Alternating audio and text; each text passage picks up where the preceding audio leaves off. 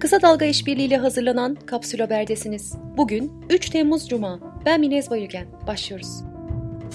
Yazar ve sanatçılardan oluşan 33 kişinin Sivas'ta kaldığı Madımak Oteli'nde yakılarak katledilmesinin üzerinden 27 yıl geçti. 2 Temmuz 1993'te Pir Sultan Abdal şenlikleri için Sivas'ta bulunan çoğunluğu Alevi ve sol görüşlü 51 kişilik grupta Aziz Nesin, Metin Altıok, Hasret Gültekin, Asım Bezirci ve Nesimi Çimen gibi isimler de yer alıyordu. Katliamdan iki gün önce kente bir bildiri dağıtılmıştı. Bildiride Aziz Nesin'in o sırada baş yazarı olduğu Aydınlık gazetesinde yayımlanan Salman Rushdie'nin Şeytan Ayetleri kitabından bahsedilmiş, Nesin hedef gösterilmişti. Akşam saat 18'de Madımak Oteli'nin önünde o ana kadar hiçbir aşamada dağıtılmamış 15 bin kişi vardı. Otel önündeki araçlar ve sürüklenen heykel ateşe verildi, otelin camları kırıldı. O gün Sivas katliamından kendi imkanlarıyla sağ çıkan isimlerden biri Mehtap Yücel'di. Gazeteci Filiz Gazi'ye konuşan Yücel 7 saat boyunca taşlandıklarını, saldırganların yalnızca ezanda durduklarını anlattı. Gazeteci Felat Bozarslan da Madımak Oteli'ne gönderilen askerlerden biri olan Mesut Figan Çiçek'le konuştu. Figan Çiçek'in anlattıklarına göre katliam yerine gönderilen askerlerin yanında toplumsal olaylara müdahale etmek için hiçbir teçhizat yoktu. Askerlerin üzerinde yalnızca kafalarına tam oturmayan kaskları bulunuyordu. Cumhurbaşkanı Tayyip Erdoğan'ın sosyal medyayı hedef alan konuşmasının ardından Hürriyet, AKP'nin konuyla ilgili hazırladığı kanun teklifi çalışmasının detaylarıyla ilgili bir haber yayınladı. Habere göre düzenleme ile Twitter başta olmak üzere önemli sosyal ağlara hukuka aykırı içeriğin kaldırılması veya içeriğe erişimin engellenmesi için Türkiye'de temsilci bulundurma zorunluluğu getirilmesi planlanıyor. Sözcü gazetesinin benzer bir haberinde ise sosyal medya düzenlemesiyle WhatsApp, Netflix ve Telegram gibi platformların engellenmesinin de önünün açıldığı belirtiliyor. Emniyet Genel Müdürlüğü de sosyal medya ile ilgili bir açıklama yaptı. Açıklamada 7-24 siber devriye faaliyetleri yürütüldüğü belirtildi. Bu arada Kişisel Verileri Koruma Kurulu da sosyal medya uygulaması TikTok hakkında veri güvenliği açığı iddiaları üzerine resen inceleme başlattı. Habertürk yazarı Fatih Altaylı'nın konuyla ilgili yazısı şöyle. AK Parti bugün yasaktan medet ummamalı. Sosyal medyanın edepsizliği ise mesele sadece Cumhurbaşkanı ve ailesi değil. Herkese yönelik ağır hakaretler, mesnetsiz iddialar, yalanlar, iftiralar uçuşuyor o ortamda. Ve bundan şikayet eden siyasetçiler başkalarına hakaret edecek troll orduları beslediği sürece bu işin içinden çıkmak mümkün değil. Önce kendi trollerini susturacak. AKP Genel Başkan Vekili Numan Kurtulmuş, toplumsal cinsiyet eşitliği ilkesine dayanan İstanbul Sözleşmesi için nasıl usulünü yerine getirerek imzalanmışsa usulünü yerine getirerek sözleşmeden çıkılır dedi. Türkiye sözleşmeyi 2011'de imzalamıştı. Covid-19 testi pozitif çıkan Deniz Yıldırım adlı kanser hastası Mapus yeniden cezaevine gönderildi. Yıldırım'ın eşi Birsen Yıldırım, eşimin tahliye edilmesi için başına daha neler gelsin dedi. Ankara Valiliği, Covid-19'a yakalananların sayısında artış yaşandığını belirterek il genelinde toplantı ve gösteri yürüyüşlerinin 15 gün süreyle yasaklandığını duyurdu. Valiliğin kararı bugün yapılacak büyük savunma mitingi öncesinde alındı.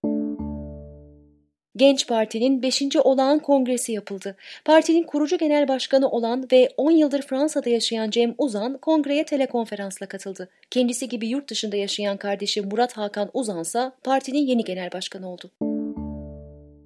Deva Partisi lideri Ali Babacan, varlık fonunu iktidara geldiklerinde kapatacaklarını söyledi. Babacan, varlık fonunu kapatacağız, tam bir kara delik dedi.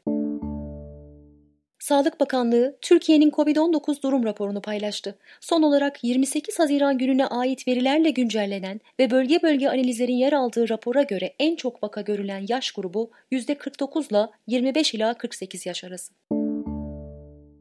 Sağlık Bakanı Fahrettin Koca en çok vaka görülen 5 ili açıkladı. İstanbul, Ankara, Gaziantep, Konya ve Bursa. Burdur ve Gümüşhane'de de iki gündür yeni vaka olmadığını aktaran Koca, toplum sağlığı için risk yansıtan görüntülerin arttığını söyledi. Bilim Kurulu üyesi Profesör Doktor Ateş Kara, sıklıkla görüldüğünü söylediği bazı vakaların çıkış kaynağını anlattı. Kişi pozitif tanısı almış, evde 14 gün izole kalacaksın diyorsunuz. Bunu duyan geçmiş olsun ziyaretine geliyor. Böyle çok yeni vaka çıkıyor. Dünya genelinde 1 Temmuz günü tespit edilen 196.901 yeni vaka 24 saatteki en yüksek vaka sayısı olarak kayda geçti. Dünya Sağlık Örgütü, Çinli bilim insanlarının sözünü ettiği domuz gribi virüsünün yeni değil, bilinen bir domuz gribi türü olduğunu söyledi. ABD'de son 24 saatte 50 bin vakayla yeni rekorun kırılmasının ardından valiler ekonomiyi yeniden faaliyete geçirmek için atılan adımları geri çevirmeye başladı. Başkan Donald Trump ise virüsün yok olacağına inandığını söyledi. Karantina döneminde ailesiyle birlikte sahile gidip güneşlenen Yeni Zelanda Sağlık Bakanı David Clark, baskıların artması sonrası istifa etti. İngiltere, ülkeye girişte karantina uygulanmayacak ülkeler arasında Türkiye'ye de yer verdi. ABD, Rusya ve Brezilya ise kırmızı listede yer alıyor. Uygulama 4 Temmuz'dan itibaren geçerli. Rusya'da devlet başkanı Vladimir Putin'in 2036 yılına kadar görevini sürdürmesinin önünü açan halk oylamasında oyların %99,9'u sayıldı.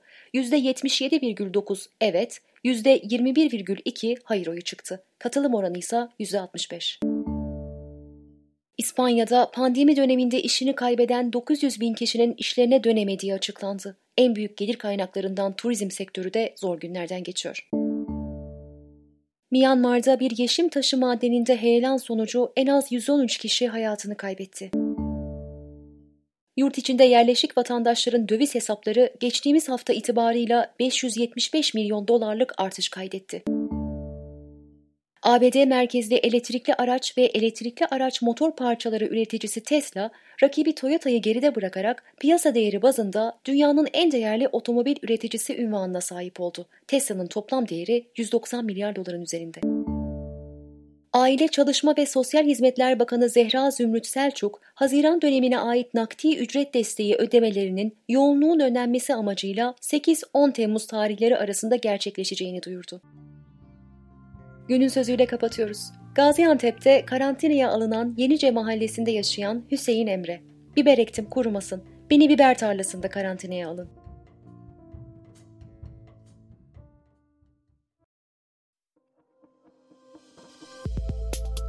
Bizi Kısa Dalga Net ve podcast platformlarından dinleyebilirsiniz.